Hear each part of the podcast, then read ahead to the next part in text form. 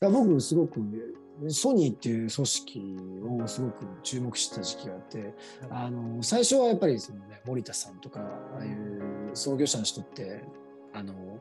エンジニアの方じゃないですか。3代目に大垣さんっていう確かね声楽大賀さんか。そのあの軽井沢に大賀さんって大賀のホールってあるじゃないですか。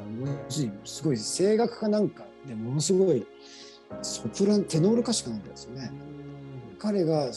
C をやってた時にそのミュージック分野とか自分たちの機器を売るにはそのコンテンツが必要だってことであのミュージックの分野とかあるいはゲームの分野の下地に参入したじゃないですか。まさにそうアーティストが CEO をやるっていうそういう組織だったわけですよねソニーっていうのは。ものすごいそのジョブスよりも先進的だったかもしれないですか。ソニーに憧れてってうん。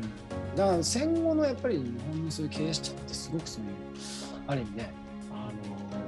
フロー経営っつって要するに不良社員なんだけどもうとにかく集中して好きなことやらせたらとんでもない作品を生み出すようなそういうある意味アート気質のそういう社員がいっぱいあの抱えていてそういうのを結構マネージしてた人たちが多いわけじゃないですか。でもなんかねいつの間にか欧米流なんか投資銀行ってきちゃってで全然ダメってきてみたいなバブルが崩壊して。でまあすごい長い間低迷してきたんだけどまた今度復活したのはやっぱり海外と日本の両方を経験してきた人がやっぱりそのコミュニケーション能力っていうアートね、力を使ってやっぱり復活したっていう、まあ、結構復活してきてる例っていうのも結構あるから。だからすごくそのいろんな意味で、ね、あのまずい部分もいっぱいあるけどいい兆候っていうのは結構いっぱいあると思うんですよね日本の中で。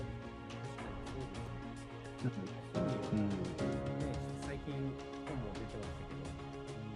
うん。うん。一回、金融会社みたいに、ね、なっちゃった時がありましたけど。そうそうそうそうそうそうそうそう。うん、まあね結構やっぱり、うん、すごくね低迷した時期も長いし、うん、でも復活したってことはやっぱりねすごく、うん、大きな一歩だと思うんですよね。でその代わりパナソニックはねなかなか復活できないし。ね、日立もなんかかなり苦しいしっていうことは、結構苦しいところも多いですからねやっぱりあのすごい明暗分けてますよねいろんな意味で。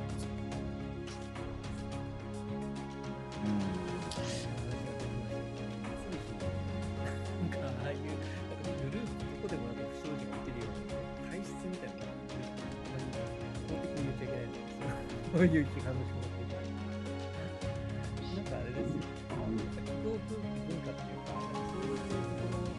ころとか参加できるっていうのは結構結構してるようねまあそうですよね。そうですよね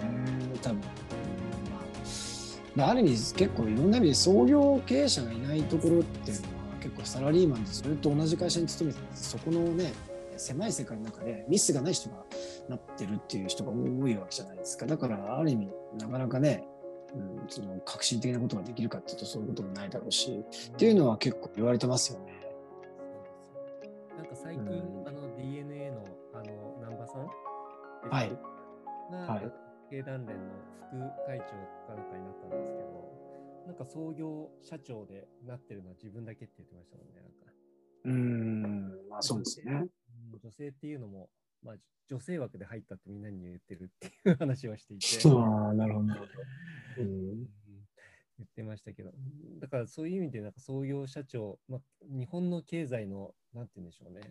をいろいろやってる経団連自体がもうみんなサラリーマン社長しかいないっていううんそうそうそうそうが日本を象徴してますもんね、なんかそういう意味では。そうですよね。だからやっぱりダイナミズムっていう意味ではちょっとなかなか難しいものはありますよね。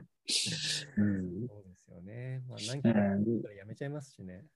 うん、だやっぱりそういう意味で、これからもやっぱね、こう教育で学校だけにはなかなか任せられないっていうのはすごく多いと思うので、うん、やっぱり、うん、やっぱりそのイチロー選手とか石川遼選手とかって、やっぱり親御さんがものすごくそのスポーツを通じて関わってその精神的な面とかサポートしながら、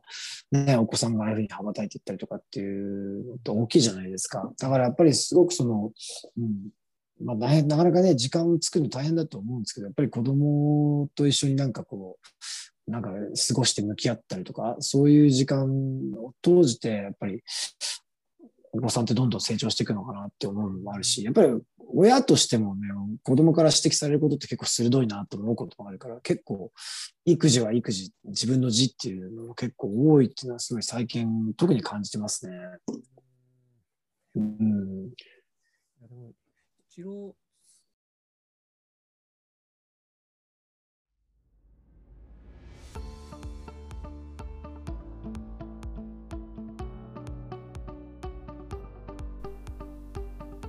今回も最後まで聞いていただいてありがとうございました。このタイミングでピンときた方は是非フォローをよろしくお願いします。質問や感想などがありましたらコメント欄の方に書いていただけるととても嬉しいです。ライブでの対談に反映させていただくとともに質問については定期的に配信の方でお答えさせていただきます。では次回の放送でまたお会いしましょう。